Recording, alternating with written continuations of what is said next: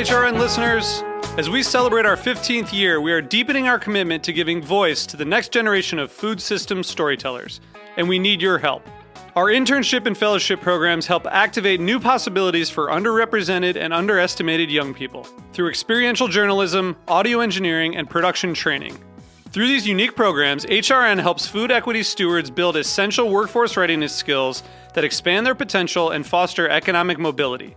Please consider supporting these critical programs.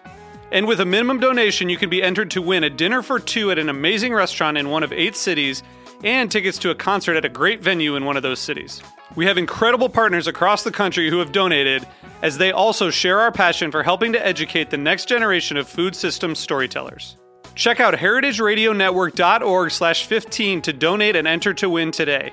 That's heritageradionetwork.org slash 15 to donate and enter to win today. And make sure you donate before March 31st. Thank you. You're listening to Heritage Radio Network. HRN is food radio supported by you. Learn more at heritageradionetwork.org.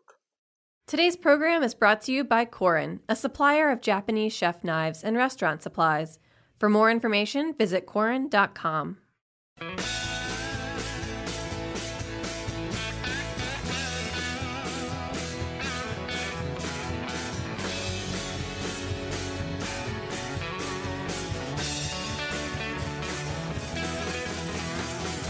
Hey, hey, welcome to Beer Sessions Radio on Heritage Radio Network. It's Tuesday, September 12th, 2023. Always so good to be back in the studio, Heritage Radio Network studio at Roberta's Pizza, Moore Street in, in Bushwick, Brooklyn. So big shout out to Roberta's Pizza. Thanks so much for supporting us all these years. Going on 15 years of Heritage Radio Network, and it's our 14th season of Beer Sessions Radio. So we're in the studio here at Roberta's Pizza, and we're going to be talking a little bit about rice and sake and uh, koji and things like that.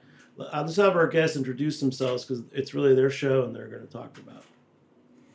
All right, I'm Shinobu Kato from Kato Sake Works, and uh, I'm a sake brewer. And I'm Pete Lengyel Fushimi, and I'm not a sake brewer, uh, beer brewer, currently at Rockaway Brewing in uh, Long Island City. So we, we've we've had these guys on before a few times over the years, and it's it's always my pleasure to, to, to dive deeper into fermentation and, and the the inner workings of what makes what's in our glass so good. Uh, but let's start with with Shinobu. So, a few years ago, it was like 2019. We we went when you were just opening uh, your your first little little little sake brewery, and we got to drink some sakes, and we've had you on since then. But a lot of things have changed. You've you've you've expanded and opened a bigger place, just just in the same neighborhood, but a little further away in Troutman. Um, so let's talk about that's those steps. Like you had your brewery, it was COVID, and now you're bigger. Sure. So I think the time that you came to our original location was right before our soft opening. I think we had our counters barely set up with a you know plywood or something like that. Uh, and then we went ahead and then opened, and then COVID happened, as you mentioned. So we were there for three years, uh, never opened as a tap room, but just brewing and bottling. Uh, but thanks to the local neighborhood uh, and then, you know, like uh, communities like Roberta's, uh, we got enough sales to survive throughout those years.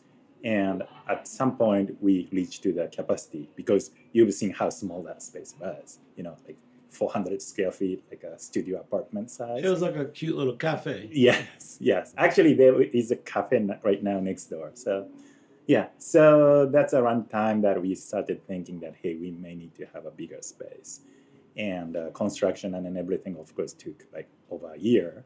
But now we have a new space on Troutman, uh, a little bit bigger than what we had, and we have a functioning tap room. So that's great. So in, in those steps, like you know, we, we've talked a lot about with brewers and brewery owners about what they go through when they're when they're building a brewery and the equipment they're getting. You know, where did you source your equipment from?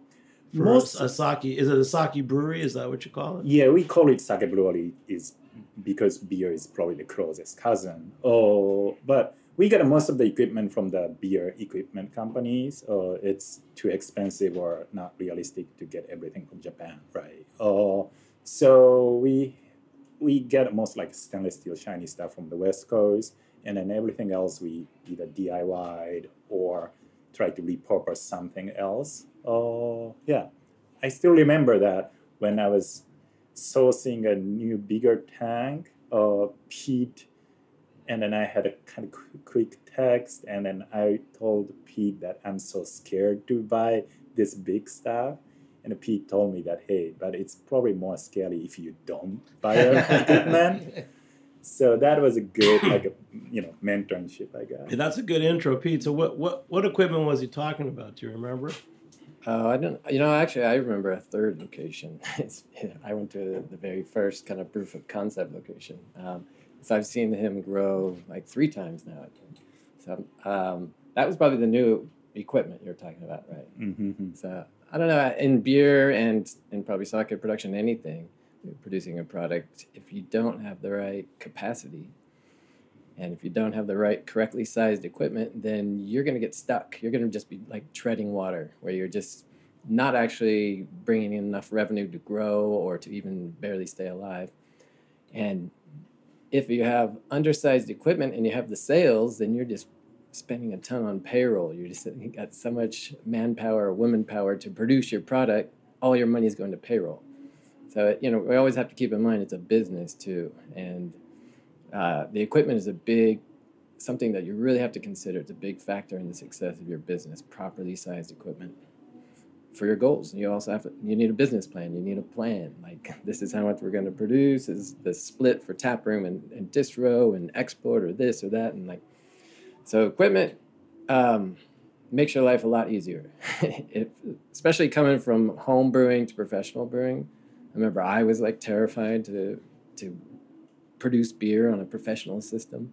And I know so many brewers are trying to tiptoe into it and like get the right equipment.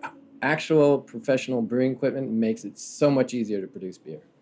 And get it at the right size. It takes the same, basically the same amount of effort to produce 50 barrels as it does to make five barrels of beer. And if you're making 50 barrels on a five barrel kit, that's 10 times as much effort and payroll. Maybe My two cents. because you're tired too. Yeah. and Shinobu, so Yeah. you started out. What was that first proof of concept? What, was it in your home, or were you? Did you actually have a, We a Yeah. store? yeah that time I had a different partnership, and then yes, uh, actually we came here when Steve Hindi was here. Oh yeah. right? That was the first time. But at that time, I was working on a proof of concept near the Barclays Center, but it's not open, and then you know, doors shut down, the window is splayed so that nobody knows that we are making sake there. there. Is that a siren I hear? Oh yeah. and then so with the, the jump to the new one. So Troutman, I mean, it's a cool area, and then you can take the. I know the L train for Je- the Jefferson stops, so always convenient. Um, but what equi- I'm trying to get out of you. What equipment did you have to buy? This is what I want to hear. Like, are you, you, you know, Well- you're buying a brew kettle. Are you, Yeah. What do you need for koji? We might as well go through the steps of making sake since you guys are, are both pretty knowledgeable. Sure. So, assuming that everybody listening to this radio knows beer brewing process very well, or so our process is very similar. Uh, we do not have a hot side. We just do a kind of rice steaming, and then everything else is a cold side. The big difference is koji making. While koji making for us is more like a malt house, in-house malt house for beer industry. So we have like small malt house to grow ingredients for ourselves. Oh, but that that koji making is very similar to like a malt making, a little bit shorter, but high temperature, humidity. You know, uh, instead of sprouting uh, barley for beer, we are growing mold on rice. But process is very similar, and we use koji rice in the same way that beer brewer use malt in your system. So when you come in, you basically you are seeing like very similar to beer brewery. Yeah, we um, brewers often say that uh, most of the brewing is actually done in the malt house because we're purchasing malt. Most breweries these days, historically, they would make their own malt, but most breweries, and some still are making their own malt, but most just purchasing malt from maltsters. And they're, you know, you take raw barley uh, or other cereal grains, and you're basically germinating the, the seed, it's a seed, the kernel, and you're letting it grow. It's producing enzymes that we're going to be using later on. Amylase enzymes are the key players here. And then they're stopping it, they're fixing it, they're dehydrating it, and then they're preserving the enzymes. This is base malt, and then they're for certain other malts for flavor and color. They're kilning or even drum roasting to get all those colors and flavors. So we're in, in barley and beer production. We're using two amylase enzymes that are produced in the malt house that are convert starch into sugars. So in, in sake brewing, they're using a mold, the super mold, koji, that produce that produces proteases and amylases, and it produces yeah, it, it converts the starch from rice into sh- So fermentable how do you get the koji? Do you order it? So we get the grow it? spores or the seed of koji mold from Japan, and then we sprinkle spores on steamed rice and then grow it for 48 hours. So the room is like your bathroom, humid and then warm, and we just grow ri- uh, grow mold, and then at the end we have a fluffy molded rice, like a white brie cheese type of texture. Yeah, and then that has all the enzymes that just Pete explained that you need to convert starch in the rice into the sugar. Sounds like you could do like a dual business where you have like a sauna and then you have a you know koji. Sounds beautiful, Yeah, it sure does. but comfy. You got that extra heat going on too, right? Yeah. And uh, what kind of rice do you use? We use the rice from a, uh named Calrose. It's a variety from California. It's a medium grain rice, a hybrid of Japanese native short grain rice to uh, American native long grain rice. Oh, and then yeah, chances are that when you go to a sushi restaurant, probably that's the same type of rice. That's what I was going to ask you. Yeah. Yeah. It's not, Is a, it a white not Uncle rice or- What? It's not Uncle Ben's. No, no, Is no. it a white rice or a brown rice? It's a white rice, and uh, actually, that's a good point. That one of the big thing in sake making is rice polishing or rice milling. So brown rice is not milled at all. So it's you know husks take away, but it's like hundred percent intact. And white rice is ninety percent, meaning ten percent of the brownish portion outer layer is milled away. Our sake rice is uh, 60%. So 40% of the outside is polished away because outside has a concentration of protein, ash, fat, those type of things that if fermented can be a source of a flavor, while center is just a pure starch. wow. It's Yeah. pretty cool. That's what I wanted to get into if we have time. Like, how do you make different styles? How do you differentiate your sake? How like for beer, you know, we have a whole palette of malts, we have a whole palette of hops, we have yeast is a big player in the flavor of beer. You know, we have lots of knobs and levers we can pull for different beers, but for sake, it seems so much simpler. It's like rice and koji, but is there water chemistry that comes into it? Like we do, water chemistry is huge for beer. Are there different yeast strains, different koji strains, different rice polishes? Yeah, there, there are some, you know, the dials that we can play with uh, ingredients, but not, it's more subtle compared to the wide range of the beer styles, I think. Because if you go to sake bar, even though you try all the different type of sake, at the end, it's kind of tastes like sake, right? Except for hangover sake, as But my it- wife it- calls it. Is that because just you mean there's not like a really wide range of sake flavors? maybe just culturally and historically, I guess. Like, you know, Japan is a very homogeneous society with the same type of food, while, you know, Europe and then US, you eat a lot of different stuff, and uh, you know, your your uh, culinary culture is much more wider. So maybe the drink kind of follows the same path. I guess that's my guess. So sake tastes like sake. Yeah. That's did- easy. I'm just getting into it, you know, like and uh one I, I do always check the region, like where it's from, the prefecture in Japan, and I have found that I like certain prefectures better than others. But yeah, and then there's like what we're drinking right now is a nigori, so that's cloudy. So that's one difference. And maybe you could explain the difference between Nigori and Junmai and all those other, you know. Yeah, and I, I did. I, I got about 15 years ago from an importer. I did get a pretty good primer on the the styles and the regions, but we're also talking about New York's sake. Yeah. Yeah. Yeah. So, you know, there yes, there are a couple of different styles like, you know, lager style, you know, IPA type, so that some sake is not filtered, some sake is not pasteurized. The pressing method is a little bit different, but still, you know, it's not as dynamic as beer varieties, I guess. Or we talking about the water, yes, New York water is really good, much softer than, you know, US average, and then that works well for our fermentation. Or it's probably softer than Japanese average as well. Or and then it gives you much kind of slower, mellower fermentation for our sake. If you have more kind of harder water, you have more kind of you know vigorous fermentation with drier, stronger sake. Do you uh, adjust the temperature as well? We Like, what what's the what's the fermentation temperature? our temperature is uh, 10 C, so that's like 50 Fahrenheit. Yeah, so, so it's, it's lager quite- temp. Yeah, it's A quite little low. high for lager. Yeah. Oh, Wow. Hey, um, Shinobu, we're Yeah. actually drinking uh, your sake. Why don't you tell us about this one? And you know, again, like it, it, I, I, I know you have some of your own labels, like this Tokubetsu number seven. Yeah. You know what? How do we decipher your? Is this like transmitter where there's letters and numbers and? yeah, yeah, Yeah. So we just do a very simple English Japanese translation. So we are not make, making like fancy names or like you know or Koji Kid or anything, but it's Nigori means literally means cloudy, so it's a cloudy sake, and Tokubetsu literally means special.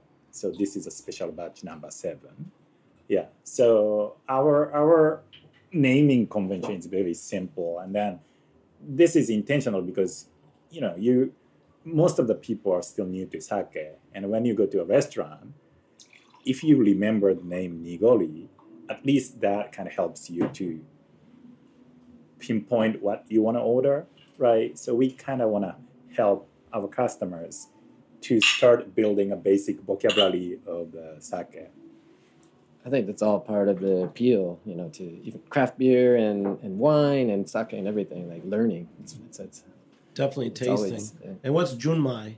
Junmai means pure rice, and uh, I'm going into a little bit technical, but some of the sake in Japan, you are allowed to add distilled alcohol. So it's like a fortified sake, while Junmai means all the fermentation is from the rice. Wait a minute. I can get sake from Japan that isn't all from rice. Mm-hmm, mm-hmm. I never knew that. Yeah, yeah. Warning, people. so we should be we should only be we should only be uh, drinking New York made pure rice sakes, right? Well, yeah, yeah, that's for sure. But some of the sake I learn something on every damn show, Armin. You know that? Yeah, and it's that- usually what I'm supposed to avoid. Well, it's not necessarily bad, although some bad sake is made with added alcohol too. but that's not necessarily bad either.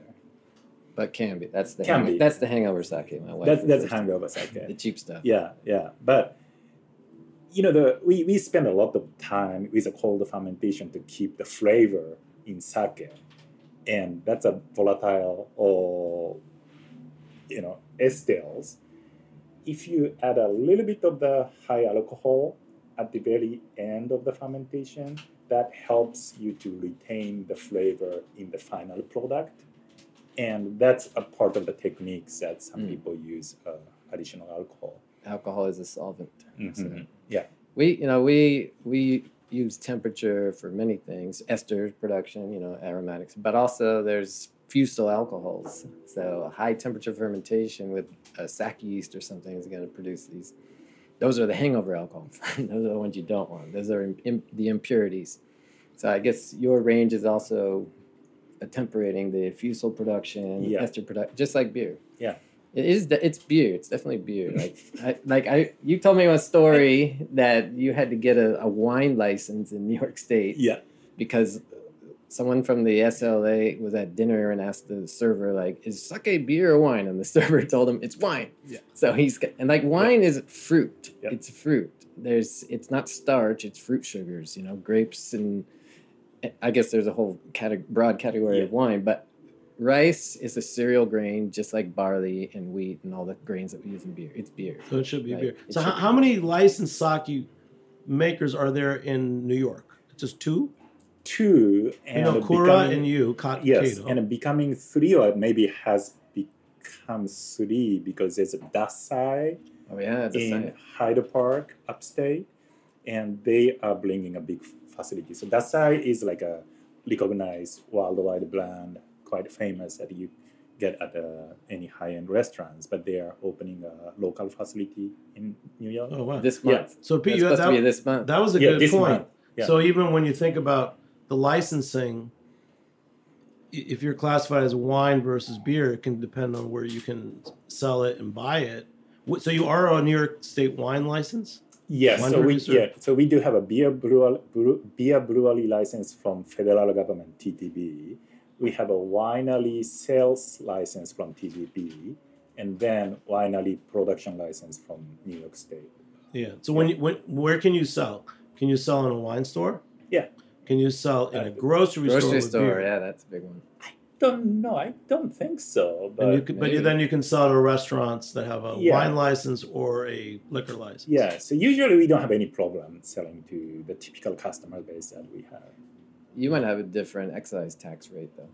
Yes, Maybe it's to your benefit. to my benefit. Good. and also we it. can we can do a direct direct to consumer shipping without having a COVID exception. So yeah, I, I will say one thing about New York, which I love, is that it, it, it seems like all other craft alcohol licenses are, have really been reformed in the last ten years and are pretty good.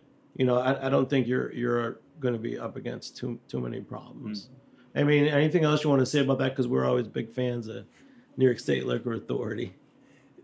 no, really, you know, this transition from the old space to the new place was a little bit hmm. you know, Difficult. yeah difficult. So, yeah, But to you're transfer the license. And when, when did you open? Because I've, I've just been waiting and waiting and waiting, and we've I've asked you. I think every two months, Pete, I, I've asked Shinobu to, to, to come on Yeah. the show, and he's like, "I'm too busy. I'm too Yeah. busy. I'm too busy." And I don't, he also don't didn't want to tell anyone about it before it was open. So April twenty second was when we opened the door. Because that was when the Troutman Open Street first day. So Troutman Street, they blocked the two blocks, and uh, on the weekend it's no traffic. So it was a big deal, and we were like, okay, we we need to open by then. So we opened on that day, but we didn't have a liquor license. So we only sold T-shirts. We got the license mailed to our location on Monday with, with a timestamp on the Thursday. so you could have sold. So we could could. have sold thing. But snail mail. yeah. and then around that time we didn't have enough production yet. So we were still, you know, producing at the old space. So we didn't have enough sake. We only have like one sake on tap and then most of the bottles are sold out. So we didn't do like a big opening ceremony or something like that. And then now we are here. So oh, congratulations! Yeah, and you're still you have you're planning an opening party Yes. So with fi- with a surprise. yeah. So will you, will you tell parade? us parade? if you tell us a surprise? Actually, by the time this is September September what is today twelfth, this probably won't be on the air for a couple weeks. So you can tell me the surprise. How about that? So grand opening will be on October first. Yeah, October first is a World Sake Day. Oh, Somebody, perfect. yeah, somebody decided that all the fir- October first is a Sake Day. So we will celebrate the World Sake Day as a grand opening. We will have. That's like World Naked Gardening Day Yeah, it's probably and five drink different sake. days. Yeah, drink sake. They, and they hot ran out of days. There's only 365. they got to double them up. I love that World Sake Day. Yeah. Mhm. Yeah, we'll have. We, we will have live music. Uh, Sumo wrestling. Not small wrestling. Please. Eh, and Although vote- we, I we know some sumo. people that are trying to do sumo and ramen in one store. So ramen's good too. Yeah, but Shinobu, I am so happy for you. you Thank you. I mean, it Thank was you. four years ago, fall of 2019. You came on before your opening. You actually were here for our 500th episode. We went to, went to your little shop then and drank some really good sake. And think about drinking sake, the myth of sake is that for me, of course, you know, I came of age in the whatever 80s or 90s in New York, and then going to a typical Japanese restaurant was was the thing to do. It was the date night, and getting hot sake was really cool. But we didn't really know anything about sake. And then it was about 15 or 16 years ago at my old spot, Jimmy's number 43, back when I only had a beer and wine license. I thought I'll diversify my my my drinks menu because I don't have like hard alcohol. And I would I went for sake and I, I met some of the great importers. The sake sold out so quickly I didn't even realize it was gone. And what I'm trying to say about the sake category is that when you only have a wine and beer license, it's a great way to diversify. You can have beer, some wine and cider, but you can have sake. But the minute I got my full alcohol license, forget it. Sake just disappeared, and vodka was the king. Hmm. So I- I'm like, I'm a fan of these rest for you guys opening places. That restaurant and restaurant wine license is, is beer and wine, including cider in New York State. It's a great license for a restaurant. It's a really great way if you care about your food and and the, and the products on your list. But you can also serve sake on that. So with a restaurant wine license, this is my little lesson to, to you new op- new operators. You can serve wine, beer, sake, and cider. And just those four categories alone, you you will never touch the surface of just how good your drinks menu can be. And and I've actually found I'm not anti-alcohol, and I love I love New York State spirits. But the minute you get full alcohol on, the person that walks in saying, "I want a vodka soda," when you don't have an alcohol a full alcohol license, your staff has to say, well, you know what? We've got these really interesting beers. Why don't you taste these? Or we have cider as well. Or we have sake as well, something that's a little different. But the minute you have full alcohol, the person comes in asking for a vodka soda or a, what, what the vodka cocktail is or any other cocktail, suddenly you're giving up your entire beer program or sake program or cider program. And it's a different way of thinking of things. But having, I had places in New York for 25 years and but each time that I that I got the full, I went from restaurant wine license to, to a full liquor license. I have to say that the the core of my business actually didn't get better, you know, and it's, it's just it, it became an easy sell for the staff to give that person a vodka soda. It's only an example, but I'm trying to say the sake. If you have a restaurant wine license, which is easy to get, and you have some food, go ahead get some sake. Buy more sake. Am I am I being radical? Is that crazy that I said that? That that makes sense. Not to me. Yeah, yeah. My introduction to sake was probably at a you know a Japanese restaurant, and it might have been not the best quality sake. I think in this country back in the day, because I'm not young, um, I think a lot of the sake that you would get at these you know not high end Japanese restaurants was what my wife calls hangover sake, and it's probably fortified with really cheap. You know, You're, you're also you're married to a Japanese person. yeah, yes. alcohol and. Uh, And you've been to Japan. yeah, and so I thought I didn't I didn't like sake forever. I wanted to like it, and then when I finally had some good sake, it just you know blew my hair back. I was like, whoa, this is Yeah. I, love it now. I You know, think about love about sake, and I just last. I'm going to finish my rant, but it has to be good. There's the, the like I said, with all the options available for drinks, if you're gonna pick sake, that's why I'm, that's why I keep using this example of a vodka soda. That's kind of like when you go there's and unfortunately, guys, wake up because there's a lot of bars and restaurants where there's not really a lot of good choices for for the beer or other things. So a vodka soda or a vodka Safe, tonic yeah. or a tequila and soda tonic is is a safe bet because you're going to get something that you know. But when you're talking sake, if you're going to offer sake and you're in New York City in particular, there's a range of not only really good importers, there's there's producers like Shinobu at Kato Sake Works where you can get a, a well-made product locally made that that probably is better for you too, right? I don't you can't you guys can't talk about the health benefits of alcohol. But you know what? It always keeps coming up. I doctor friends, friends of mine have said, you know, when you run a race, you, you're gonna you're gonna drink Gatorade because it restores electrolytes. But actually, beer. the original message was that beer yeah. was the model for restoring electrolytes. So let's talk about how good your sake can be for us in our world? Because what's the alcohol content of of the sake that we're drinking? Sixteen percent. Yeah, that's, a, that's something I want to ask you. What's the range of alcohol, especially with these fortified ones? Like, how where does it go? The fortified one's still around sixteen percent because they Uh, add more alcohol. They uh, water back. Less less expensive rice and more grain alcohol. We're talking about yours. You're fine, yeah, yours. locally made. Yeah. So this one's. And then how else can we like? How what are adjectives we can use? Are you an art artisanal? Are you a small Craft. batch craft? Craft still matters. You are a craft sake maker? I think so. Yeah. Right. What do you How think? would you, See how would you describe? Yeah, for sure. Yeah. absolutely by definition. But how do you describe your business?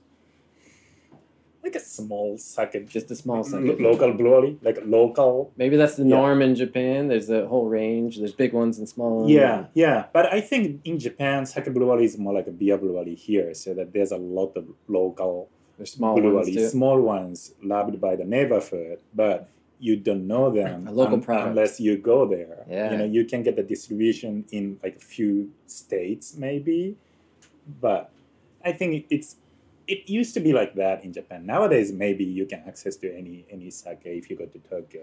So is that is that your experience? Is that your so when you opened when you wanted to make sake in New York, you were thinking of these l- having local small sake brewery like you used to have in Japan. Yeah, yeah, because I love go to local breweries and wineries. That's fun thing to explore the neighborhood, and uh, I did the same thing back in Japan. You know, every time I travel, I find the local sake breweries and then you know have have some fun. Oh, sake is still like mystified or like intimidated by people here. You know, just because it's so far away. You know, Yeah. And it's like how do you serve it? Do you have to have the Yeah, is waterfall hot? Does it have to be in a hot? fancy Japanese? Mm-hmm. You have to have the waterfall in the square wooden cup, or do you have hot sake or cold? Yeah, how do how do you determine if it needs to be hot or cold? Do, are yours all cold or some hot? my my usual answer is it's a personal preference. Mm. Try it. So don't yeah don't don't get dictated by your sommelier or whoever who tells you whatever they want to say. But today's hot, so I want to have my sake cold. Do, do you actually serve your sakes hot? At You the, at Yeah. the tap room. Uh, we Uh-uh. haven't tried it yet, but But for your, winter we will. yourself, your preference, Mhm. when and which sakes would you serve warm, and how would you warm it? That's the other question. You're not pouring hot water in it like Water a bath? water bath is a proper way, or not the right way. Not you know not the right answer, but it's easy answer is microwave. It works. it works. I didn't expect that. One. Yeah. Why? Because you have a stomach ache and you want some warm sake.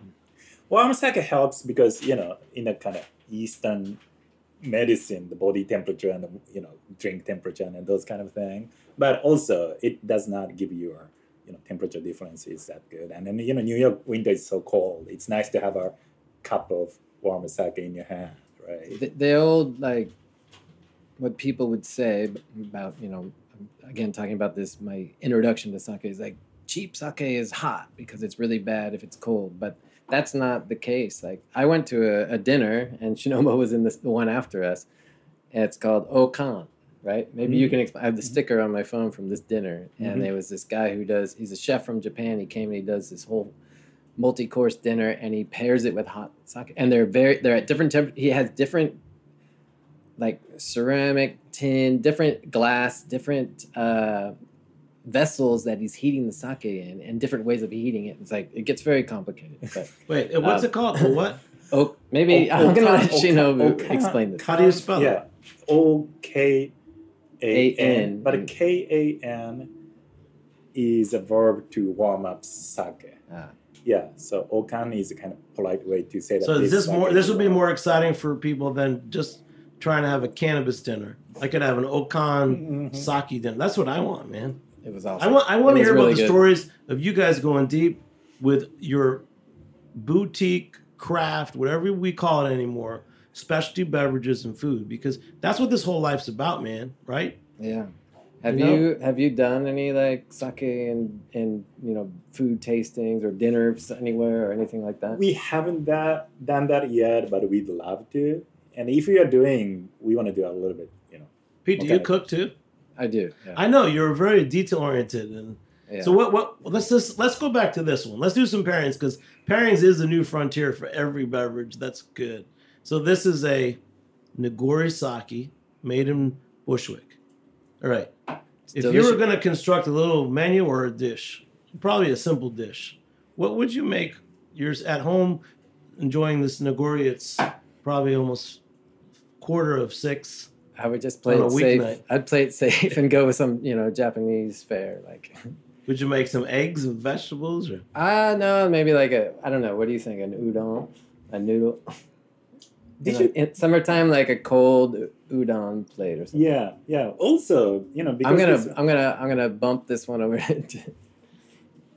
you grilled smash burger when I visited yeah, your yeah, backyard the other day. yeah. so he I- I think he- that goes he wants very Ameri- Burger. Okay, so burger wants American sake. food. Yeah. Pete wants Japanese food. Yeah. No, I'm a, I'm a notorious burger fiend. So uh, and thin patty. I'm a thin patty guy. FYI.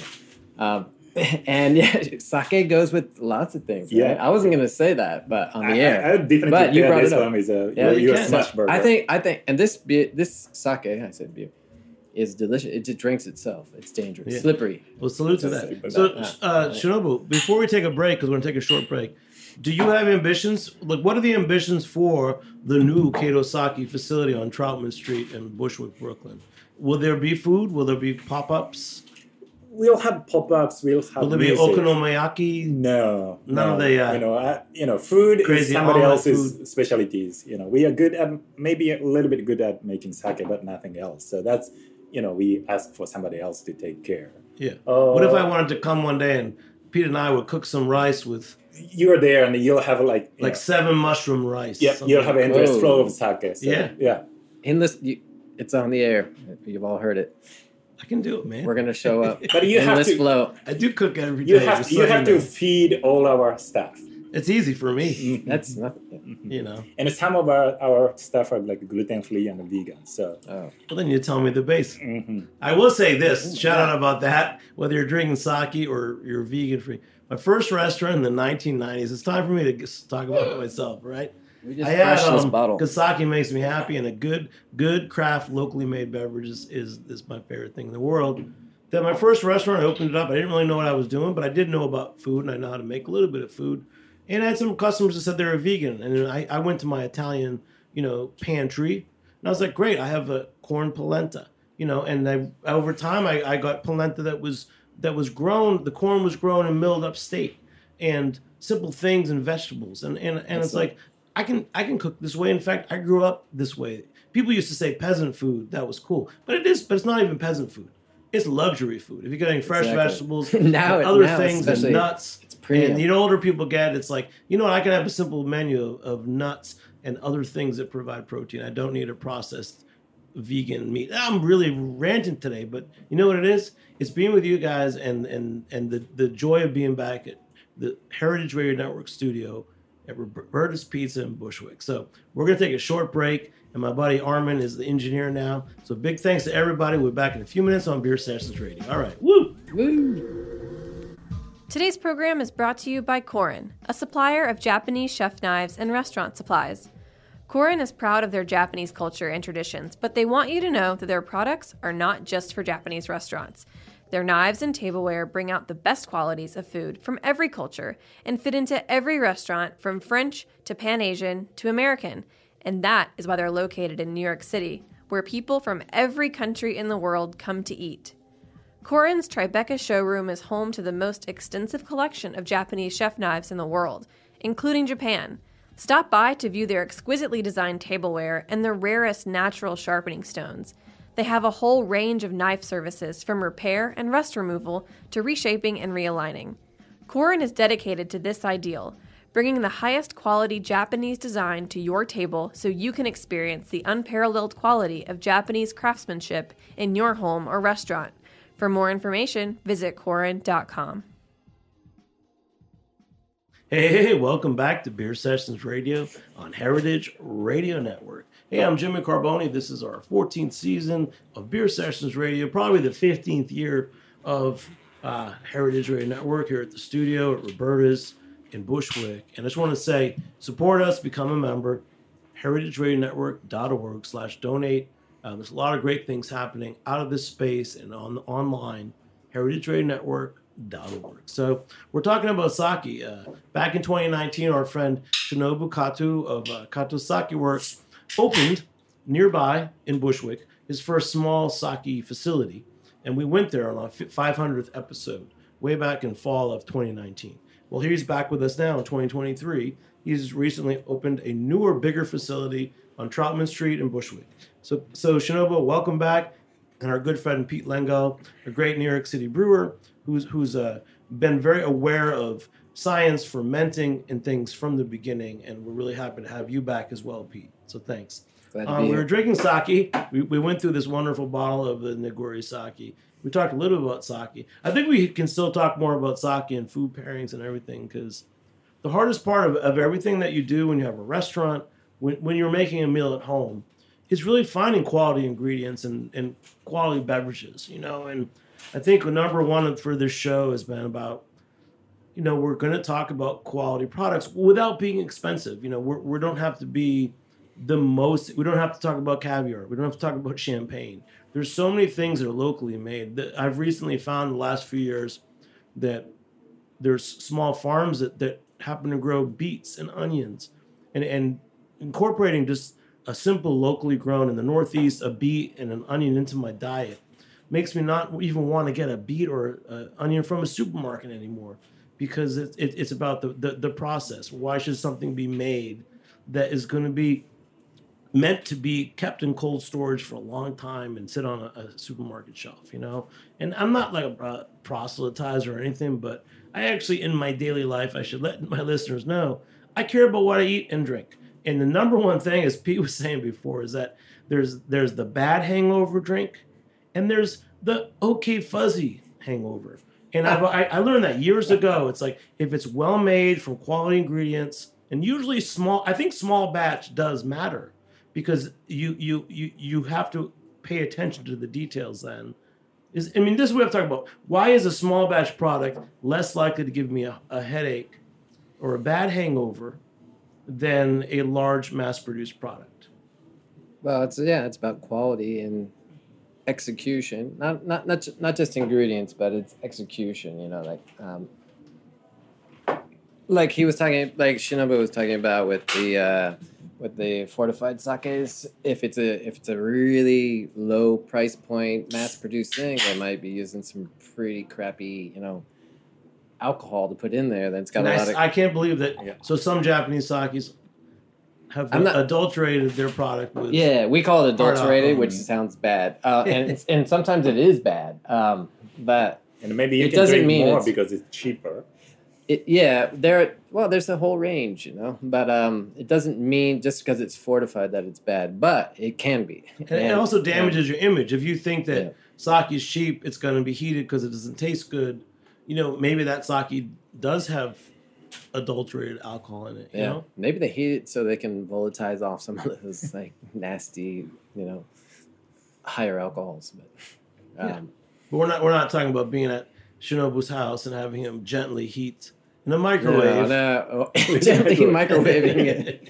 No, that that dinner that we went to, that you know, Shinobu was Yeah. at too. Like it was Okan, Yeah, Okan. Okan. So next time I'm gonna invite you. very cool. um, if I get invited myself. But um, yeah, I told you he did. He did. He had different types of materials because of the heat transfer coefficient, and he did it in different ways. He did water bath, and he did a flame one. He did like, it's you know you can go down a rabbit hole on that. Stuff. You know, Pete, But- many of our listeners, and going back for years, they'd be like, if they're in New York or they're not in New York, when they come to New York, they want to go to these insider things. So now, definitely, everyone coming to New York, you got to check out Kato Sake Works on Troutman Street. But for, for Pete, how do you find out about the Okan, these specialty sake dinners? yeah. Because I want to go to those. How did you find out about that?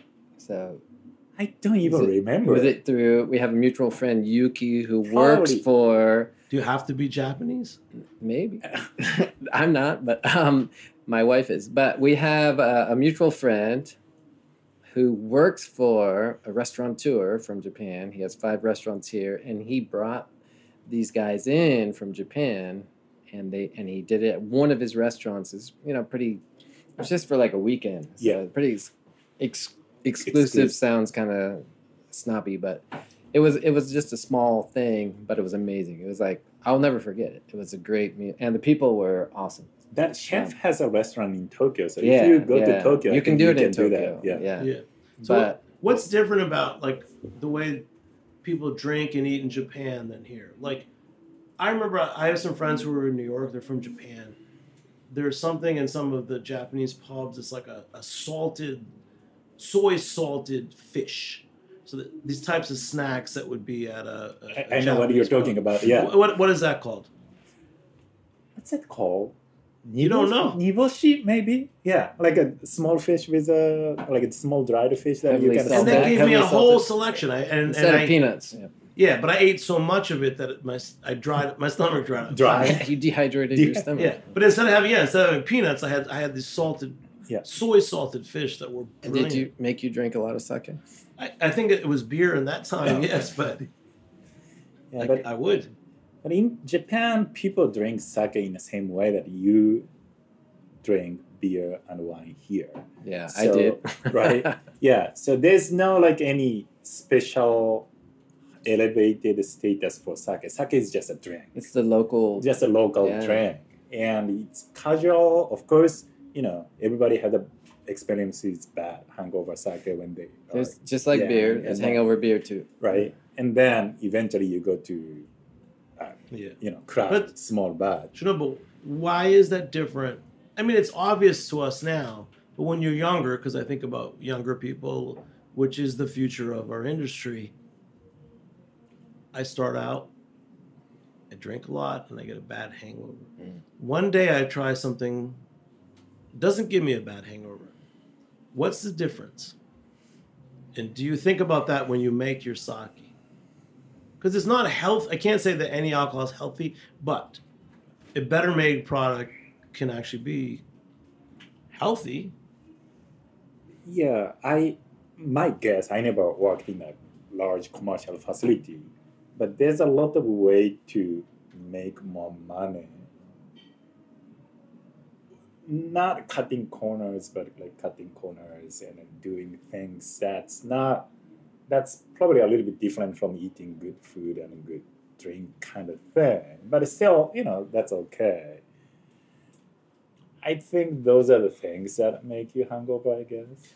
Yeah, I, I like fermentation temperature. like were example. exactly Yeah. that's it. So fermentation um, in a brewery and sake brewery, anywhere that you're producing, the your fermentation tanks, the vessels that you're fermenting in, that's the usual bottleneck, and fermentation time is going to tie up those tanks. That's why most craft breweries are doing ales historically, because they're done in two to three weeks, and lagers should take at least six weeks. So it ties it's it ties up your fermentation. So it's it's really limiting your ability to produce and your revenue, doing lagers versus ales. So that's why So craft. the guys taking really doing it right with lagers that took months and months, they Are- go out of business. Th- well, if they planned it right, like we were talking about in the beginning of this, like if they have the right equipment and the right, you know, size equipment and the and the quantity, they're fine. But um, Jack's Abby comes to mind. But um, uh, so one way to kind of alleviate that stress on your production is to raise the fermentation temperature so things will go faster. It's a chemical reaction. It's not exactly, but when you increase the temperature in any chemical reaction, it increases the, the rate. So in fermentation, you increase the temperature, you're going to ferment it faster, and you'll get that beer out of the tank quicker, but you will produce more fusel alcohols. That's the hangover alcohols. So that is what Shinobu was saying. The same thing I'm saying. Will you also get off, off flavors if you It- increase yeah, yeah. I mean, if you go too far, um, fusels are really harsh, really harsh. And in, in spirits, there's with a cheap distillation, there's they're called congeners, and they're you know I'm not the expert there, but they're when you have a, a really rough kind of you know distilled spirit that's that's it's also maybe their cuts it gets a little complicated but it's probably like yeah they're just doing things faster and cheaper and taking more of the product that they should be for when people distill, they the, the really good stuff is called the hearts. But if you're extending the hearts a little back, forward, and beyond for the tails and the foreshots Yeah. um, you're going to get a hangover. And if that's the stuff that you're putting into your fortified sake, then they're going to get a hangover. I understand. your people- So yeah, you're not so- when when if someone's making a, a larger production sake and they're adding this alcohol, you may not know Cheap quite- alcohol, yeah. Yes. So Um, but Pete, just since we're talking, because it's great to see you, man. yeah, I know you have a kid who's over three years old now. and you have a 21 year old. My daughter's 21, but yeah, that's I'm amazing. still young, young, and Yeah. but um, your journey of brewing. And I know we've talked about it before, but just to, our new listeners who may not know. Yeah. When did you first brew your batch, first batch of beer? in my in my kitchen. How old are you? How am I now? Now, how old were you when you first Oh, brewed uh, a batch of beer? Um, uh, it must have been uh 30 36 years old, I guess. Oh yeah, I'm not good at math. but you had a you have a science background. yeah, a yeah. I was I was working in a lab at the time. You Yeah. are in a movie, right? Yeah. there's there's a Homebrew, New York homebrewers. what is that Movie. movie called? I don't remember, but I watched that documentary. There's a documentary about beer in New York, and uh, I saw your apartment and you were doing. we, we were making a beer in my apartment. Funny thing is, my assistant home brewer at the time was Al Duval, who's the head brewer for Oh, Brooklyn, yeah. Brooklyn Brewery, and he was there stirring my mash. He's an amazing brewer. He's been brewing for maybe thirty years in New York. He's an awesome brewer. I think he's also a folk musician. yeah, he's, he is. His Have band, you his had him on- banjo. Yes. Yeah. Yeah. Well, he hung up his banjo. He refuses to play it again. In fact, he hung up one of his banjos in my apartment. and I'm like, Banjo Man Brewing, you got to start a brewery called Banjo Man Brewing. Bring back the banjo. I keep telling him. I told him that last week. But um, But you start, but Pete, on that note, like, is, you know, this is really fun and all that. There's so much we can talk about, Yeah. all these things. But let's give a shout out to Al Duval. I mean, Al Duval is a, uh, a legend. been working in breweries in New York a long time. Um, Shinobu, last one for you. So again, I, want to go back to this health thing because I'm trying to, as our industry changes and grows, to talk about the difference. You know, there's a price point on, let's say, mass-produced alcohol, and there's a price point on smaller produced alcohol. And I don't think the word craft has to matter. I think that it's about the size of the production and the care that's put into it. So if people are taking shortcuts on some lar- larger production products, you know, tell us what you're doing. Let's let's let's let's let. I want to hear about why Kato Sake. What we just drank was so good, Really and good. the funny, the hardest part of anything, like for me as a longtime taster, in 1992, I was took a sommelier class. That's how I got into this, and I just went from this really soft, beautiful sake to to a nice, like perky Hefeweizen from Rockaway, which now I'm digging too. However, the transition's tough, Yeah. you know. And and when I I've always been like when I find something I like, I want to keep drinking your sake. We drink it all. And now now I'm on to Pete's the Rockaway Hefeweizen. I want to keep drinking that. So how do I, how do you capture your customer or not lose them? Because there's there's so many choices available. That's true. That's true. Well, we are not doing great on the marketing or sales side, but, but maybe because we are just, you know, everybody in working at our space is mostly on the craft. Just focusing Focus on and making pro- as much as you can. Yeah. What we right now we are not at the stage of doing something creative or fun, but we are just we've been for the past three, four years we've been doing everything on the textbook in a way that textbook is written. So our goal at this point is to make the same quality of sake consistently to the customer to the level that you know oh, we can we can supply to all the demands and then we are not doing anything creative or fancy at our current space yeah I think I, I I think the opposite. I think they're, as you said, subtle. Like that's it. to me, sake brewing is like lager brewing. So it kind of shrinks the playing field down from ales and lagers and everything. Like lager brewing is very subtle too, and but you can really flex your your your Pete, your brewing. Let's finish with that. Yeah. How is lager brewing subtle, and how do you make a good lager versus a time. lager. Time. So you got to take your time. You got to do it right. Um, cold fermentation means, as we said earlier, it's very slow. So you got to have a right proper pitch of yeast. You got to have quality ingredients. There's nothing to hide behind in a lager. Like in an IPA, there's a little there's a little room to for error because the hops are showcasing themselves and kind of hiding everything behind the scenes. But lager brewing has to be done right. For the brewers, when they make a good lager, they get respect. Right. Shinobu, what else do you drink besides your own sake? I drink sake, beer. I, I, I drink anything. You know, I'm not a hard, hard liquor person, so I usually drink sake, beer, wine. And your fa- your favorite, okay, favorite sake and food pairing in New York City. Doesn't have to be a restaurant, but what we had just now, the the Nigori sake. What is you're hungry? I'm hungry now. I'm So hungry now. Cheeseburger. What should I- He's Yeah. gonna say cheeseburger. You said cheeseburger, Pete, because you're always thinking. No, but he said it. I He likes I a did. thin patty cheeseburger. That's right. I like I like my own. I make a skillet with bacon fat. Whoa. Smash burger. That's cheating. You, you throw That's a little cheating. bit of onions in and Yes. sear them together. Shinobu, what would you like to pair your Nigori sake with? I'll go with Roberta's pizza because I'm trying to bring my second back to the Roberta's menu. so we're going there. But We're, we're here work. now. It would work. It would Actually, I forgot we're at Roberta's Pizza. We're going to have some pizza. And then, Pete, with this nice, did you make this Hefeweizen yeah, from made Rockaway? half a bite. So you are brewing at Rockaway. Yeah. We know you as a great brewer in New York, and uh, everyone has their journey. Congratulations, man. Okay. But so this is, a, I love this Hefeweizen. and- This half of Hefeweizen is like a a long lost style that's suddenly coming back. Like I know Grimm's making one. We've been making one. Brooklyn discontinued theirs, but I'll bet they'll bring it back because it was a great beer. Um, but uh, it's it's a yeast forward beer. It's yeast driven.